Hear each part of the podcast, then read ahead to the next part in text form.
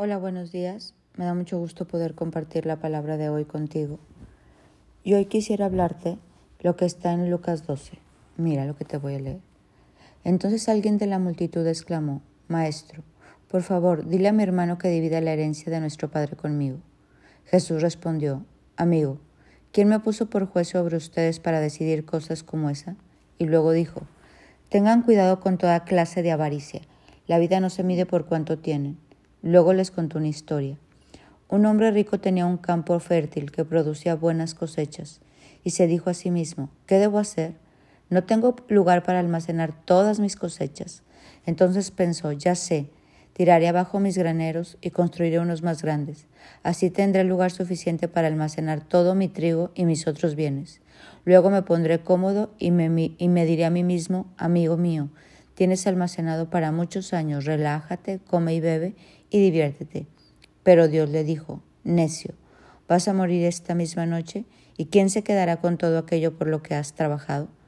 Así es el que almacena riquezas terrenales, pero no es rico en su relación con Dios, es un necio. Pues esta mañana quiero que tú y yo meditemos en ser rico en tu relación con Dios. Dice, el que no es rico en su relación con Dios es un necio. ¿Qué significará esto? ¿Qué significará ser rico en nuestra relación con Dios? ¿Tú qué piensas? Cuando uno considera a Dios su riqueza y no el dinero, la Biblia todo el tiempo nos habla que no podemos servir a dos amos y que la riqueza más grande que tenemos es nuestra relación con Dios.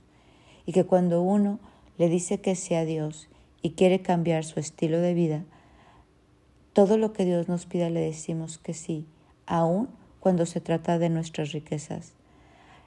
Hacer ricos para con Dios significa acercarnos a Dios como, como lo más preciado que tenemos y darle todo lo que tenemos. Darle todas nuestras herramientas, todos nuestros recursos, usar nuestras manos, usar nuestros pies, usar nuestra boca, usar nuestros ojos, pero también usar nuestro dinero para aquellas cosas que Dios nos pide. Ser rico para con Dios significa que nosotros usamos nuestras finanzas para lo que Él nos pida, donde Él nos pida, con que Él nos pida. Eso significa ser rico para con Dios, usar las riquezas terrenales para, para mostrar cuánto lo valoramos.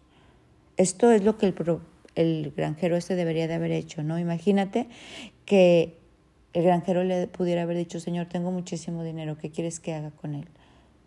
¿Cómo, cómo ayudo? Al cabo que estoy de paso en esta tierra, tu palabra dice que yo no debo de acumular tesoros en la tierra. Eso no quiere decir que Dios no quería que el granjero disfrutara, comiera, bebiera y se divirtiera. Claro, pero también quería que lo compartiera. También quería que fuera rico para lo que Dios le pedía. A mí muchas personas me hablan y me dicen, Sofía, ora por esto, Sofía, ora por lo otro, Sofía, ora por esto. Y claro, Dios nos quiere dar todo, pero yo le digo, ¿y tú qué le das a Dios? Porque la relación con Dios es siempre de ida y vuelta. ¿Y tú qué estás dispuesto a darle a Dios?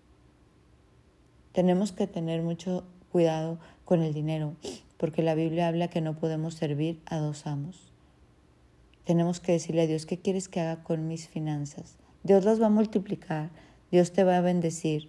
Dice la Biblia que la bendición de Dios es la que, que enriquece y no añade tristeza con ella, y que sus hijos no careceremos de bien alguno que seremos muy prósperos, porque dice la palabra que Jesús vino a darnos vida y vida en abundancia, pero también quiere que aprendamos a hacer buen uso del dinero. o sea, el problema no es el dinero, el problema es que Dios deje de ser nuestro tesoro supremo, que Dios deje de ser nuestra mayor riqueza. Porque entonces cuando sustituimos las riquezas por Dios es cuando nos desviamos y perdemos. Hoy quiero invitarte a que Dios sea tu mayor riqueza y que de esa riqueza, de tu centro de vida que es Dios, tú puedas mover y utilizar tus riquezas conforme Dios te vaya dirigiendo. Y Dios te las va a multiplicar y te va a prosperar, porque Dios no crió a sus hijos para que se mueran de hambre o para que sufran, no, al contrario. Él vino a darnos, te repito, vida y vida en abundancia, pero necesita que, que seamos ricos para con Él, que nosotros podamos usar nuestros bienes terrenales para también los propósitos de Dios, porque estos bienes terrenales son pasajeros, nosotros vamos a la eternidad.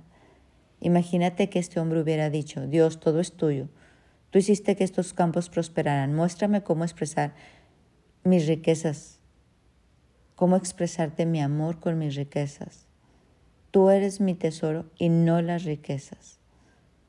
Qué diferente hubiera sido, ¿no? Yo creo que Dios lo hubiera dirigido, mira, vas a hacer esto, esto, aquello. Pero este hombre no pensó en Dios para nada. Hoy quiero invitarte a este año poner también tus riquezas en las manos de Dios. Deja que Dios las use, deja que Dios las mueva, deja que Dios las multiplique, deja que Dios te enseñe a ti y a mí a acumular tesoros no solo en la tierra, sino en el cielo, y a compartir con Él las riquezas que Él mismo te da, porque la Biblia dice que toda buena dádiva y todo don perfecto proviene del Padre de las Luces y que nosotros no podemos deberle a Dios ni con nuestras riquezas. Entonces vamos a empezar un año siendo bien honestos con nuestras riquezas y siendo ricos para con Dios.